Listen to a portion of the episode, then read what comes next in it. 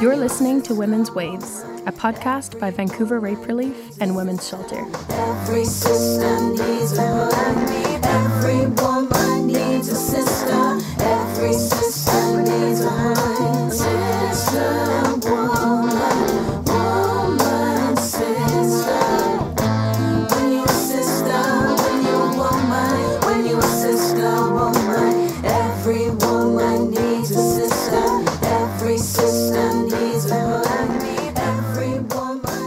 My name is Salona Kanu. Thank you for listening. Since around the 1920s, during the first wave of the feminist movement, women have been fighting for their bodily autonomy and reproductive rights. And while there have been developments throughout the world with women not only having knowledge about and understanding their bodies, but also having access to various birth control methods, and in some countries, access to safe and legalized abortion. And abortion is what I'm going to be focusing on today. Feminists understand that at the root, having control over our own bodies is an important step in working towards the full liberation of women. So, in the aftermath of the so called fetal heartbeat bill being introduced in some American states, including Ohio, Georgia, Alabama, Mississippi, and Kentucky, I began thinking about women's reproductive rights and abortion access around the world and decided to reach out to some of the bold women who are fighting for this right for the women of their country.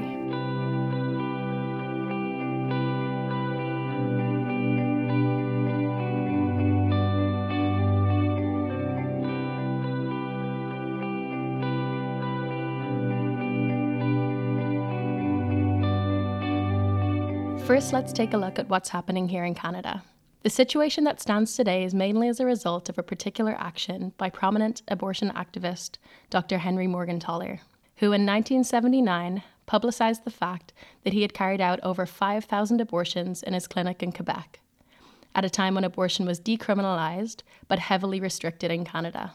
And after several years of acquittals and appeals, Dr. Morgentaler, along with his associates, Dr. Robert Scott and Dr. Leslie Smoling appealed to the Supreme Court of Canada in 1988, which resulted in the abortion law at the time, Section 251 of the Criminal Code, being struck down, with the ruling that it violated Charter 7 of the Charter of Rights and Freedoms, namely, that it violated a woman's right to life, liberty, and security of the persons. So, in theory, given that this 1988 Supreme Court of Canada ruling meant that Canada has no specific law governing abortion to this day, this means that abortion access in Canada is legal, safe, and easily accessible, right? Well, not quite. In Canada, it is the responsibility of each province to regulate access to abortion, and this is where the problem arises. Women in Canada still have trouble accessing abortion due to these inconsistent provincial laws, and as a result of these laws, funding and access issues arise. For example, in Ontario, the provincial healthcare program doesn't fund abortions in all clinics in the province. And in New Brunswick, the provincial healthcare program only funds hospital abortions, not abortions in an abortion clinic, of which there is only one in the entire province anyway.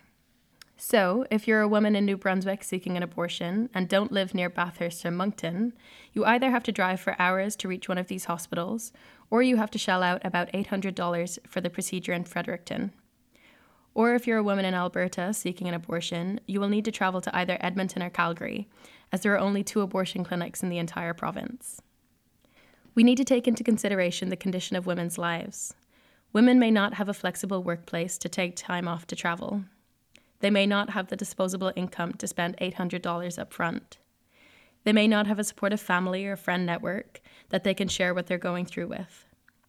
They may have recently moved province or be a recent immigrant and so won't yet be eligible for the provincial healthcare plan or they may not have legal immigration status in Canada at all. On top of these factors, certain provinces restrict abortion to quite early on in the pregnancy. For example, Prince Edward Island only allows abortions up to 12 weeks and 6 days. When you consider that on average women normally find out they're pregnant at around 6 to 9 weeks, this might only leave a woman 3 weeks to make the decision of whether or not to go through with the pregnancy.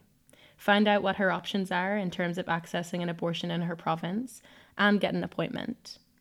which in provinces with very limited abortion access, wait times can sometimes be much longer than this. Clearly, there are many factors that need to be improved upon here. The situation is certainly not as perfect as it appears.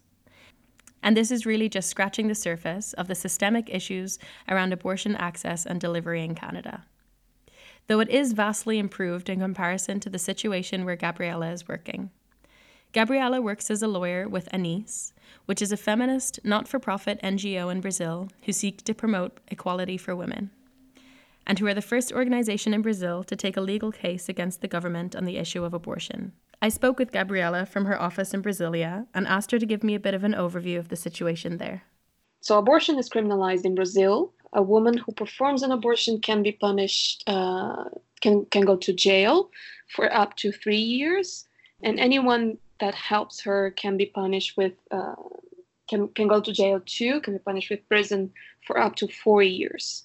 Either uh, it's if it's a friend or if it's a health professional, they can be punished with four years in prison. Mm-hmm.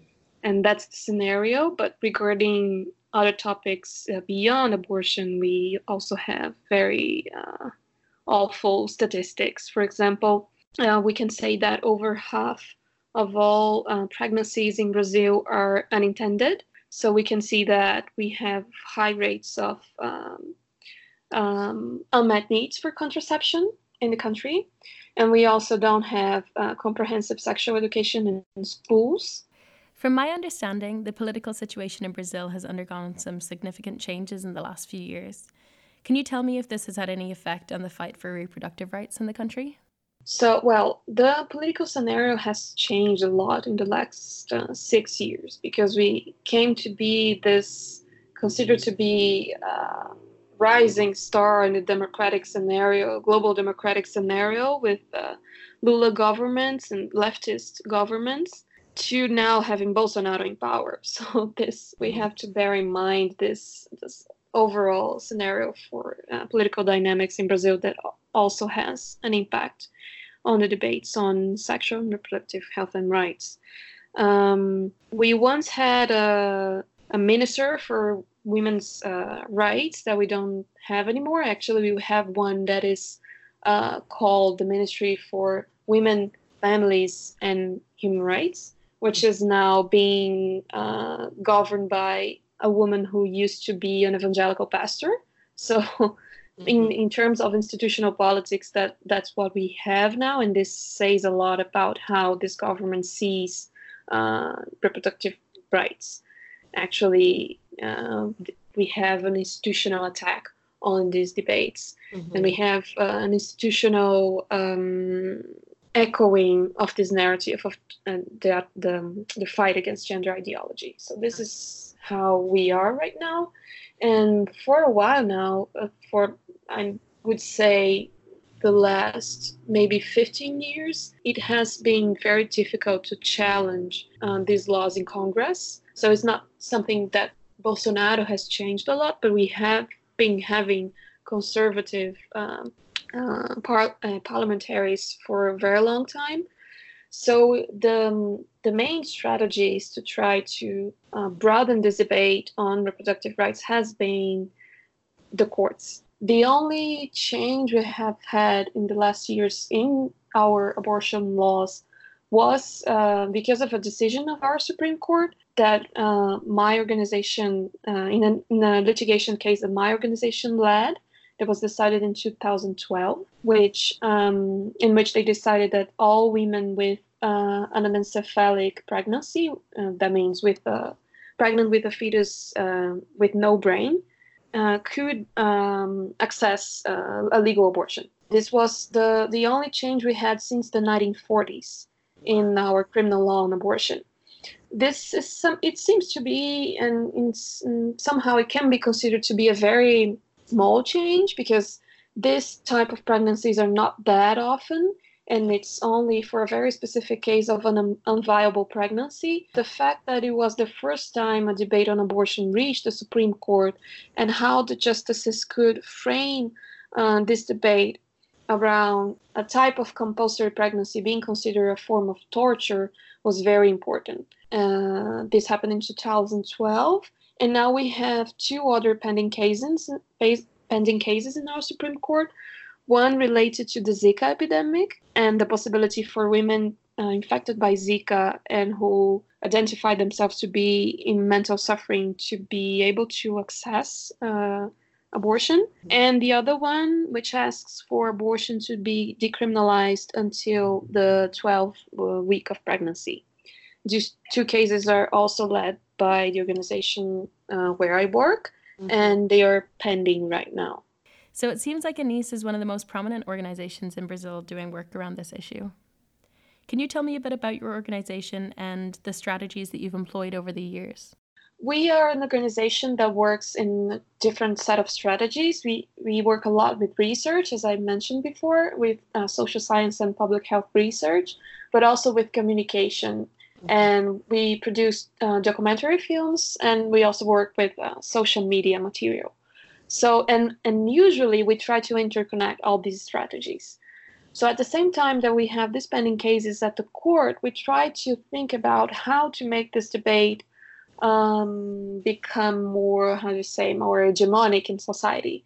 And we can't achieve that only by just filing these cases. So we have to think about uh, complementary strategies. Mm-hmm. We have uh, we have produced the um, two most uh, recognized researches around illegal abortion in Brazil which is called the National Abortion Survey, in which we found out it was a, national uh, census, in which we found out that one in five women by the age of 40 in Brazil have already had an abortion. Mm-hmm. So, and also that it, in 2015, over 500,000 women had abortions in Brazil, illegal abortions. So by we believe that by producing reliable data about what it means to be punishing all these women is something very important to move the political debate. So we have this uh, research, and also we have been producing, as I mentioned, documentary films on the topic. And the latest one we produced, which was uh, released last year, is one which shows the stories of five women, five Brazilian women that have had abortions. Mm-hmm. And this uh, for countries like Canada or the US, it might seem to be an easy task to find women that would tell their stories, but we have to bear in mind that this is a crime in Brazil. Mm-hmm. So to really find these women that would show her face and really show her stories and her families and say, I, at some point in my life, had to had a, have an abortion, it's something huge. And it helps us moving narratives that women who seek abortions are not only this stereotypical uh, adolescent or these women who don't want to be mothers but no they they can be and they usually are mothers. They know what motherhood is. They have families. They have uh, other people to count on them and choosing or maybe having to have an abortion usually is uh, a decision that they take uh, taking consideration these other aspects of their lives. The mm-hmm. other people they have to care for their other children their families. And it doesn't matter if they are catholic evangelical if they have religious beliefs. When they have to face the situation they just have to do it so we believe that this helps us uh, moving the political debate too are we able to find it online not yet. It will because actually it's being, as I told, uh, we have nine stories in this documentary, and it's now being broadcasted by a Brazilian TV uh, channel. Oh, okay. And they have split it in in the nine stories separately, so it, they're broadcasting it uh, for some time now, and they mm-hmm. they're only going to allow us to put it on on the website after they have finished broadcasting it. So soon it should be available, but it's not yet. Okay. Brazil is just one of many, many countries where women living there do not have access to abortion.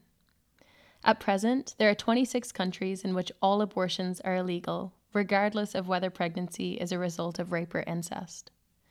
And in 37 countries, it is illegal unless it is strictly to save the mother's life or preserve her health. The Republic of Ireland was one such country, where abortion was restricted to only when the mother's life was at risk. That is until the Eighth Amendment of the Irish Constitution was struck down, following a referendum in 2018. I spoke with Joanne Neary of the Leitrim branch of the Irish Abortion Rights Campaign, who told me about the situation in Ireland following the referendum last year. It's a very complex issue. I'm aware that it's a very, very complex issue. But, um, you know, not allowing women to access abortion care and make decisions for themselves and for their family is a really, really bad thing and has very bad consequences. And I feel very, very strongly that all women should be able to access it. Mm-hmm. Could you give me a bit of an overview of this situation around abortion rights in Ireland right now? Um, I know that things have changed really drastically over the last year. The, the campaign for repeal, like was part of the Leitrim group. I was part of the Sligo abortion rights group initially. And it kind of suited me better geographically to be part of the Leitrim group. And I'm really, really happy that I was. A lot of the women in that group would have campaigned since the 80s. They would have spent all of their fertile lives living under the Eighth Amendment mm-hmm. and would have suffered consequently. The campaign was very, very intense. Lots of people didn't sleep right. Lots of people got a lot of abuse. And then when the Eighth Amendment was repealed, and we we knew it would be, like we were very very confident that it would be. So it's kind of like you, you mm-hmm. kind of say, you know, an awful lot has changed within the last year. That change had happened over many many years, and I suppose lots of people became more aware of certain things that had happened in Ireland and they just had enough. You know, enough is enough. Mm-hmm. And I think a massive turning point would have been the death of Savita Halappanavar. Her husband spoke to the newspapers in India and, and, and, and in Ireland and looking at the difference in the headlines. In I think in India there was referred to that, you know, the doctors had killed this this they killed a doctor. In Ireland it was I think the story kind of would have gone along the lines, right? Uh, her, her husband recalled it that the nurse who spoke to him said, you know, we don't do that here. This is Catholic Ireland. Mm-hmm. And you're kind of thinking, for Christ's sake, like, you know, that lady's life could have been saved. And, and not only could it have been saved, like, she suffered in an awful, awful way. He could have had his wife, they could have had their child, they could have been very happy. And it was just absolutely appalling. And I think that caused uproar here so there was there was an awful lot happening in the lead up to the abortion rights campaign, and then we had the referendum, and of course, um, we we were massively relieved, even though you kind of knew it would happen. Mm-hmm. But it does take a very long time for the law to bed in, and in the west of Ireland, it's very very different because what we have are progressive people living in slowly changing conservative societies. So I know that in Donegal, a doctor has been threatened on the sidelines of a pitch. In Leitrim, we have spoken to doctors and they said that they won't turn anyone away, but they will not put their names on the list of conscientious providers because the, one doctor that I spoke to, he said, you know, I'm self-employed I've got one very um, uh, anti-choice employee. Like, you know, this is my livelihood. And I was a bit kind of ticked off. I was I was actually in with my daughter at the time who had tonsillitis, and I was saying, you know, your employee doesn't know my daughter is in here, but at the same time, they they, they fear threats, and they are being threatened. They fear intimidation. Mm-hmm. so in the West, it's very very different in Donegal, there's one doctor who is conscious, conscientious provider. In Sligo and Leitrim, we still don't have any. So um, the law is there, but attitudes change slower. I can imagine if any woman went to a doctor in Leitrim or Sligo, you, you know, what we have to remember is these doctors are administering pills. They're just prescribing pills, you know, mm. mostly you know, mm-hmm. because the limit is up to 12 weeks. They're not surgical abortions. So um, I think there, this is just my opinion, just based on, on the few doctors that we've spoken to. The doctors are ticked off that they've, the, the government have pushed everything on them. You mm-hmm. know, they, the only communication that the government had with the GPs in the lead up to this was some letter saying, you know, this will happen in the new year. This is the date that we're planning to roll this service out. The GPs haven't got an increase in their pay and their, you know, the resources remain the same. So Ireland is, you know, it's it's go, going through rough patches and people have a lot to give out about. Like mm-hmm. that's true. Ireland is like a, a beacon of inspiration to a lot of um, feminists mm-hmm. around the world who are fighting in countries that don't yet have abortion access. what what would you encourage other other women to do in order to get the to get their own laws changed? This is not a campaign that is isolated. Women definitely are rising up and we all need to reach out and support each other. That's that's really um, I do have a lot of um, belief in the fact that women's rights are an international issue. They are very global. And just across the border into Northern Ireland, I spoke with Emma Campbell in Derry, who organises with Alliance for Choice.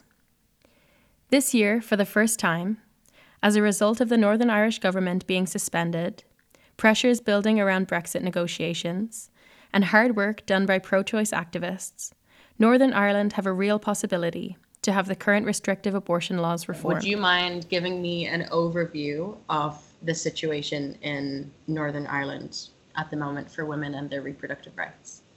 Yeah, so right now, this very moment, if you need an abortion in Northern Ireland, you either have to travel to England, which is a plane or a boat, get one there, or you have to order pills online if you can't travel. There are very, very few exceptions. So the only exception is if the woman's um, life is at risk. There are no exceptions for rape. There are no exceptions for fetal ab- abnormalities. There's there's no exceptions for if it's an under 18. There's no exceptions. So and currently we've we've had a number of different women who've been arrested for accessing the pills. We've had one young young woman who's been charged, um, and a couple of different court cases going through. So with that with that kind of backdrop, uh, there's a huge amount of uh, stigma but there's been uh, no government. No, we we usually have a devolved government in Northern Ireland, which is our own local assembly with our own local elected politicians. They don't control every single law, but they are responsible for things like health or crime or so on, and have our own budget for those kind of things. But we are still answerable to the UK for things like our welfare programs, um, most taxation, human rights. You know, the big stuff. We uh, have an ally in England called called the London Irish Abortion Rights Campaign, and they sent a lot of their members out to their MPs as constituents to ask them specifically this question about Northern Ireland. You know, did they did their um, representatives agree that it, an outcry that uh, some women in Northern Ireland had less rights than others? And the person that really picked that up and ran with it was a politician called Stella Creasy, and the way she does pol- there's another politician called Diana Johnson who's been writing a decriminalisation bill for the whole of the UK, but private members bill because she's a backbencher, she doesn't sit in the in the cabinet, um, is a lot harder. And they're obviously the opposition party; they're not the government go- government party. They're both Labour politicians, um, so it's a lot harder for a bill like that to get passed. And they kind of tend to pass the first reading and then get lost in a list of ballot waiting to be heard again. So Stella Creasy's method is slightly different. Now we didn't necessarily know this when she was the one who decided to run with it, but it's worked in our favour. So anytime any bill um, came through Parliament that looked like she might be able to squeeze something about Northern Irish um, abortion laws in there, she did, which was a very by the seat of your pants way of working, but it turned out to be a successful way of doing things. As long mm. as the government in Northern Ireland continue to not speak speak properly to each other by the 21st of October, the law is, will come into effect, and we will, from the 22nd of October, have a situation where no woman and no medical practitioner can be arrested for providing someone with the means to access an abortion or accessing an abortion themselves. And there will be a moratorium on all the prosecutions that, are ongoing, no matter when the crime was committed, which means the few cases that are still waiting to be heard in court will be dropped. So that will be amazing. Wow. the very important thing is the is the baseline decriminalization. So it's it'll be de- decriminalized up to 24 weeks. Like it's an interesting situation in Northern Ireland where you're essentially governed by the UK, you're attached to the South, but you're like in this limbo, I guess. Yeah. And that seems like the biggest that has been the biggest challenge for um, having any progress on on women's reproductive rights has been that limbo and not really having a clear direction of who to go to. Yeah and it's it, it means that we've had to campaign in three directions and three jurisdictions and the message has to be slightly different for each one. And we're not a very you know we're a very very small organization and that that work can be very uh, logistically and emotionally time consuming as well. Mm-hmm. And also, there's a lot of complex uh, constitutional law involved, Mhm. and or you know, in terms of the issues around devolution and who's responsible for human rights. And so, um, trying to explain those things to the public can be quite a challenge often. So, in terms of what we do on the ground here, a lot of it is about trying to communicate those complex legal issues to the public in a way that's easy to understand. Could you give a bit of an overview of um, what else is happening in your organization and what other kinds of strategies are um, the women who you're working with employing in order to get abortion decriminalized? you know, we do the traditional kind of let's meet once a month and talk about what we're what we're doing in the month coming up. We do um, arts events. We do political lobbying and campaigning. We have a huge for you know for the size of us, we have a huge presence on social media, um, and that's been really important as well. Like the the use of social media for um, grassroots activism really kicked off around the time um, that I joined as well. So Facebook just suddenly became a thing where people had groups and and organizing chats and stuff on it. And that maybe you know that hasn't maintained. It's changed really to a lot of it would really now be more on Twitter and Instagram, but that's fairly recent. That was you know two years ago. It was still mostly all done on Facebook. And I mean, I think what that did is it give it gave people a bit of bravery. So we were able to use those channels. You know, television programs suddenly started putting the live feeds underneath. And we would make sure that if anything was being talked about in terms of abortion, that we had people calling in with a pro choice view because normally it was only the anti choice view that you heard because even though they're in the minority in terms of population, they have the ear of the majority party. So they get overrepresented in the media. So it kind of was able finally we were able to get that balance and people are a bit more savvy now about whether it's a genuine account from northern ireland or if it's you know um a paid or a you know a camp quite often a lot of the messages which was the same as i'm sure you know in the repeal campaign a load of americans on twitter who who uh, are in anti-choice organizations who are kind of tasked with flooding in, you know, anti-choice opinions. So just last week, whenever the news was kind of bedding down about the, the possibility of this new law coming in, um, all our local representatives were sent thousands of emails. But when they looked into them, you know, only a tiny fraction of those were actually from people in Northern Ireland. But you know, all that awareness around social media has definitely grown.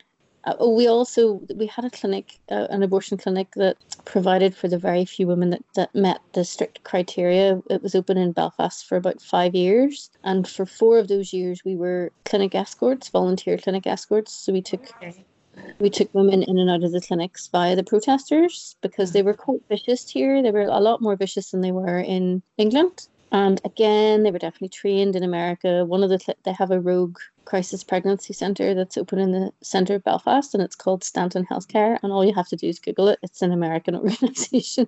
Oh, wow. So yeah, it is. Yeah. Um, and that us being the escorts, I think gave some people who wouldn't, who would have been more scared to be openly pro-choice, to be openly, openly able to condemn the anti-choice protesters because their actions were so, you know, deplorable. Really, but definitely being uh, allied with abortion rights campaigns helped that an awful lot. I was so excited to be able to talk to Emma at such a pivotal time in Northern Irish history. But I'm even more excited to be able to give you an update about the legislative changes that have happened since I recorded this interview. So, as you heard from Emma, a deadline was put in place for the Northern Irish government to be restored. Otherwise, abortion and same sex marriage would be decriminalised. That deadline of October 21st, 2019 came and went. And so on October 22nd, abortion and also same sex marriage was decriminalised in Northern Ireland. This means that women and girls can terminate a pregnancy and healthcare providers can perform abortions without fear of being prosecuted. The Northern Ireland Secretary is mandated to put regulations on abortion in place by March 31st, 2020, so this is definitely a space to watch. And that's it for part one of this two part series on reproductive rights. Thanks for listening. Stay tuned for part two, where I speak to the inspiring Carol Downer, the woman responsible for leading the reproductive self help movement in the 1970s. Women's Waves is produced in Vancouver, Canada by Vancouver Rape Relief and Women's Shelter. You can find our episodes on Spotify, Apple and Google Podcasts, Mixcloud, and our website, rapereliefshelter.bc.ca. What you're hearing is our theme song. It's called Sisterhood, and it's created by Music Liberatory. When you a woman, every woman needs a sister. Every sister